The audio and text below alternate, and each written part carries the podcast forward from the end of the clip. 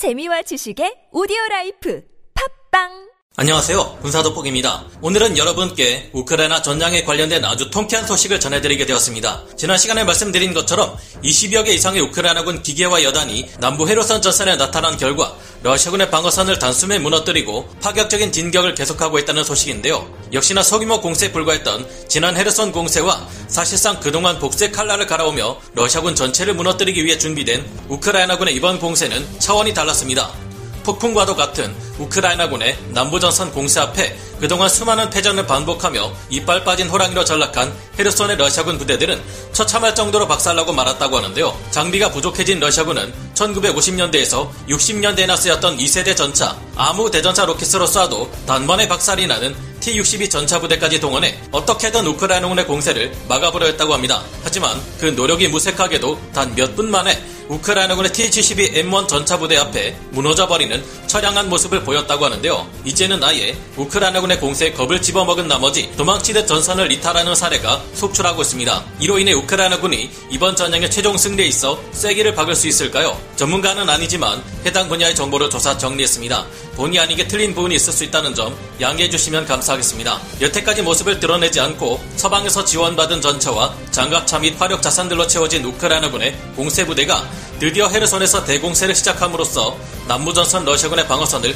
말 그대로 무너뜨리고 있습니다. 순식간에 자신들의 방어선이 무너져 내리는 것을 두 눈으로 목격한 러시아군 부대들은 전술상 후퇴 수준을 넘어 아예 전투를 포기하고 도망치는 상황에 이르고 있는데요. 현지 시각 오월 삼십일일 전해져 오는 우크라이나 전쟁 오신트 정보 여러 곳에서 대대적으로 우크라이나군의 승전보를 알리고 있습니다. 우크라이나군은 지난 오월 이십구일부터 남부전선을 향해 대공세를 가하고 있으며 이로 인해 러시아군의 방어선이 너무 빠르게 무너져 내리고 있는데요. 오죽하면 공세에서 수비로 돌아선 러시아군의 수비 병력들이 전투를 포기한 채 전장을 이탈해 도망치고 있을 정도입니다. 남부 전선에 가해지는 우크라이나군의 공세는 역시나 헤르손의 러시아군부터 강타하며 시작되었습니다. 우크라이나군은 대규모 공세를 나서기에 앞서 헤르손에 인접한 루퍼리브를 시작으로 북동쪽 크리프리에 인접한 강변 도시 노보보론 초우카에 이르는 무려 백육십 킬로미터 폭의 전선을 형성하며 최소 이십여 개 이상의 여단 오만 명에서 육만 명에 이를 것으로 추정되는 병력을 배치했습니다. 이들 중 십여 개 여단이 서방 세계로부터 지원받은 전차 및 장갑차들로 이뤄진 쌩쌩한 신규 부대들이기에 현재 남부전선 우크라이나군의 전력은 아주 강력한 상태입니다. 우크라이나군의 이 거대한 공세를 막아야 하는 헤르손 지역의 러시아군 병력은 초라한 수준을 벗어나지 못하는 것으로 알려졌는데요. 왜냐하면 이 지역에서 공세를 시작한 지 너무 오랜 시간이 지나며 큰 손실을 입고 너무나 지쳐있는 상태이기 때문입니다. 애초에 러시아군은 헤르손 지역에 주력으로 나선 제사십구 연합군 외에 제칠 근위공중강습여단, 제오십육 근위공중강습연대, 제십일 분리근위공중강습여단은 물론 제삼십사 분리차량화 소총여단, 제이백오 분리차량화 소총여단, 제십 분리특수목적여단, 제백이십칠 분리정찰여단, 제백이십육 해안방어여단 등의 부대에서 차출된 수많은 대대전술단 병력으로 공세를 시작했습니다. 그러나 잇따른 패전을 반복하며 삼월 말부터 드네프르강을 뒤에 낀 채 불리한 전투를 지속하면서 그 규모가 현재는 일곱 개 대대전술단 규모로 크게 줄어든 상태입니다. 이 지역은 엄폐물 하나 없는 개활지이기에 더 많은 기갑장비와 막강한 화력을 보유한 쪽이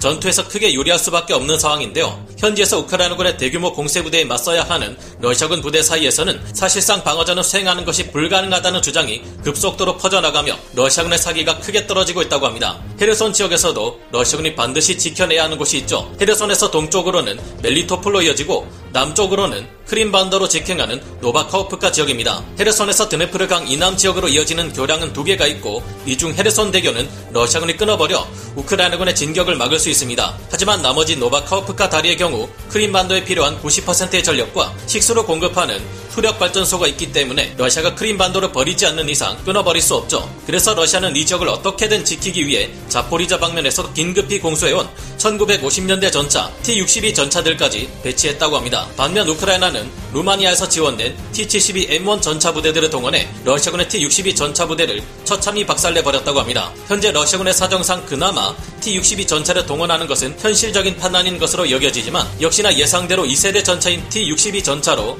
삼세대 전차 개량형인 티 칠십이 엠 원 전차에 대적하는 것은 불가능했던 것으로 예상되어 왔습니다. 그래서일까요? 우크라이나군은 노바카우프카 북쪽에서 러시아군의 방어부대를 향해 정면으로 독일 기계와 여단을 투입해 대공세를 펼쳤는데요. 러시아군의 티 육십이 전차부대는 단 몇 분을 버티지 못하고 급이 따른 티 칠십이 엠 원 전차부대로 이뤄진 우크라이나군 공세부대 공격 앞에 무너져 내렸다고 합니다. 이처럼 상황이 급박하게 돌아가자 러시아군에서는 긴급하게 카모프 오십이 공격 헬기 한 개 비행대를 차출해 헤르손의 방어선을 지키려 했다고 하는데요. 그러나 이 정도 전력만으로 우크라이나군의 진격을 막는 것은 불가능했다고 합니다. 남부전선의 러시아군은 우크라이나군의 공세를 어떻게든 막아야 하는 입장입니다. 그렇지 않을 경우 젤렌스키 우크라이나 대통령의 경고대로 당장 크림반도를 잃게 될 전망이며 루한스크의 마지막 미점령지에 남은 모든 것을 쏟아붓고 있는 러시아군 최고의 공세 부대들이 공세 역량이 다 떨어진 상태에서 우크라이나군의 포위망에 갇혀 섬멸대 위기에 처하기 때문입니다. 그래서 러시아군은 헤르손과 자포리자 및 돈바스 지역에서 강제로 징집한 병력들로 구성된 방어병력들을 드네프르강 일대에 배치하고 강을 건너오는 우크라이나군 부대를 맞아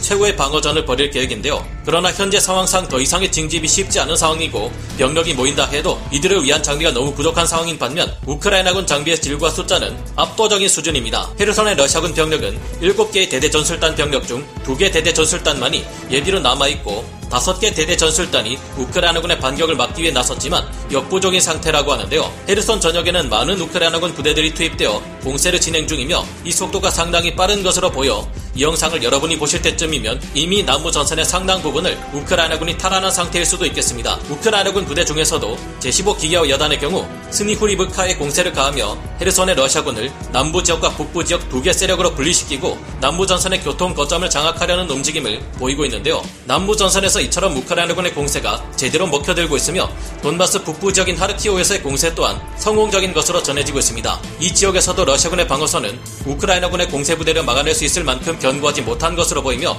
우크라이나군은 현재 이들에게 공세를 가하며 리만, 포파나야, 세베로도네츠크의 러시아군으로 이어지는 후방 보급로를 노릴 것으로 보이는데요. 다만 세베로도네츠크의 우크라이나군 상황이 그리 녹록지만은 않습니다. 현지 시각 오월 삼십일일 세베로도네츠크 내부로 시가전을 수행하기 위해 러시아군이 진입하면서 공격자의 입장인 러시아군이 위험해지는 듯 했습니다. 하지만 동쪽에서 치고 들어온 러시아군이 세베로도네츠크의 중심부까지 침투하자 우크라이나군은 도심지를 포기하고 남쪽으로 철수했다고 하는데요. 그러나 우크라이나군은 도심지에 진입한 러시아군의 진격을 여전히 저지하고 있으며 추가 증원된 예비부대와 함께 도심지 남쪽을 중심으로 방어선을 구축하고 있습니다. 이 때문에 러시아군의 세베르도네츠크 완전 점령은 어려울 것으로 보이며 아직 공세를 유지하고는 있지만 시간이 지날수록 상황은 러시아군에게 불리하게 작용하게 될 수 있을 듯 보입니다. 예상보다 빨리 우크라이나군이 세베르도네츠크 시가전을 포기하고 물러났다는 점은 아쉬운 부분이고 우크라이나로서는 이곳이 무너질 경우 다른 공세부대들의 힘도 약화될 수 있을 것이기에 세베르도네츠크가 우크라이나군의 약점인 것만은 분명한 사실인데요. 그런 만큼 서방에서 지원된 화력지원 체계들의 도움으로 모루 역할을 하며 끝까지 버텨야 할 세베르도네츠크에 좀 더 많은 예비부대가 증원되어 유리한 시가전을 통해 러시아군의 마지막 공세를 좌절시킬 수 있기를 바라게 됩니다. 여러분의 생각은 어떠신가요? 오늘 군사돋보기 여기서 마치고요. 다음 시간에 다시 돌아오겠습니다. 감사합니다. 영상을 재밌게 보셨다면 구독, 좋아요, 알림 설정 부탁드리겠습니다.